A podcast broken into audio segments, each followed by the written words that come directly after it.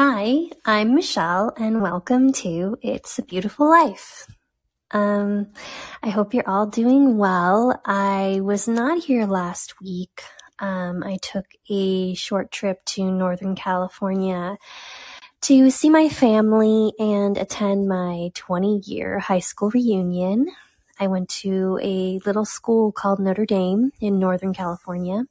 So it was a really nice weekend, but I was not able to publish an episode. So here I am to continue my story on my journey with Jesus.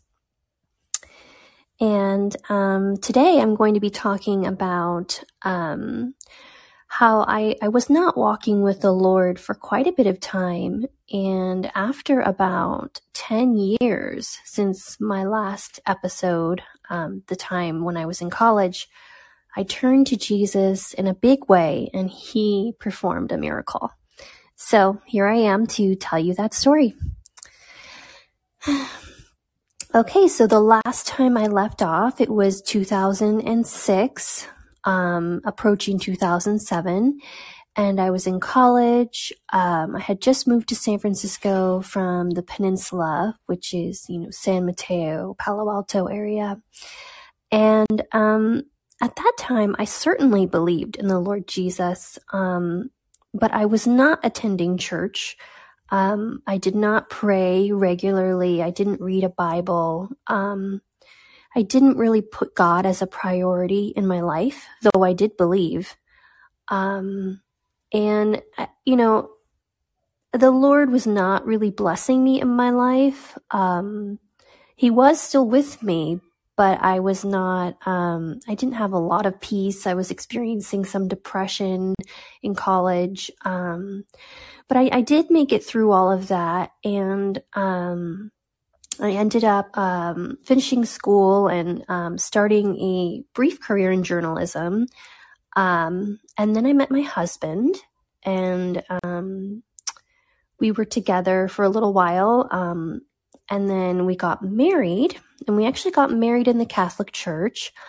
Um, and at that time, the priest said, Do you believe in Jesus as the Son of God and the Savior? And I said, Yes, I do. Um, but again, I wasn't really walking with the Lord, but I certainly felt his presence at our wedding. Um, and I, yeah, so I got married. I felt the presence of the Lord.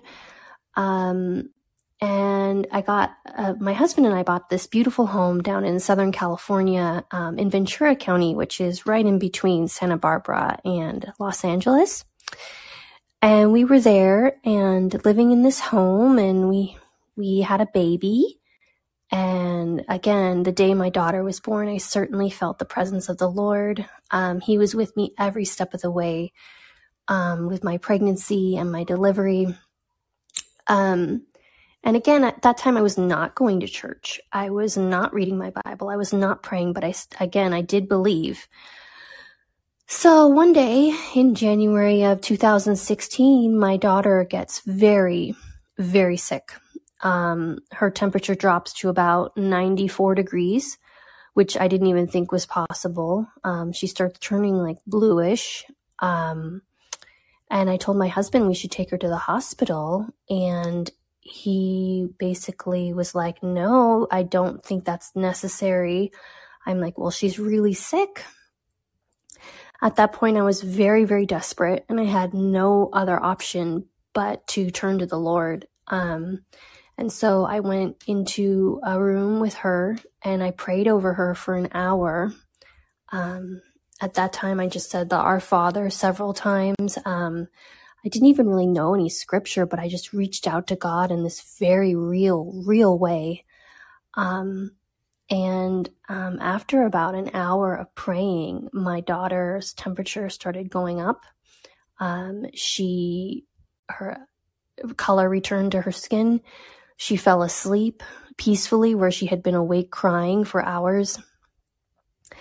And the next day, I just experienced this peace in my home, this overwhelming, beautiful peace that could only come from the Lord. And I was like, wow, God really answered my prayer here with my daughter and her sickness. And I just, I was just so blown away because I had never turned to God and prayed that way from a very desperate place, a very um, raw place of wanting to just have my daughter healed. And I just felt so compelled um, to cry out to him and also to thank him for what he did in healing my daughter. Um, she, it did take a few days for her to heal from this virus that she had. However, her temperature went, um, went back to normal. And that was what I was most concerned about. Um, so I could not take her to the doctor. Um, I turned to the Lord and I really, really put my hope and my faith and my trust in the Lord. And he was there for me and he was there for my daughter. Um, and again, this was January of 2016. Um, and that's sort of like when it really hit me that maybe I should be praying more. Maybe I should be reaching out to God more. Maybe I should invite Him into my daily life. And so that is the third part of my story with Jesus.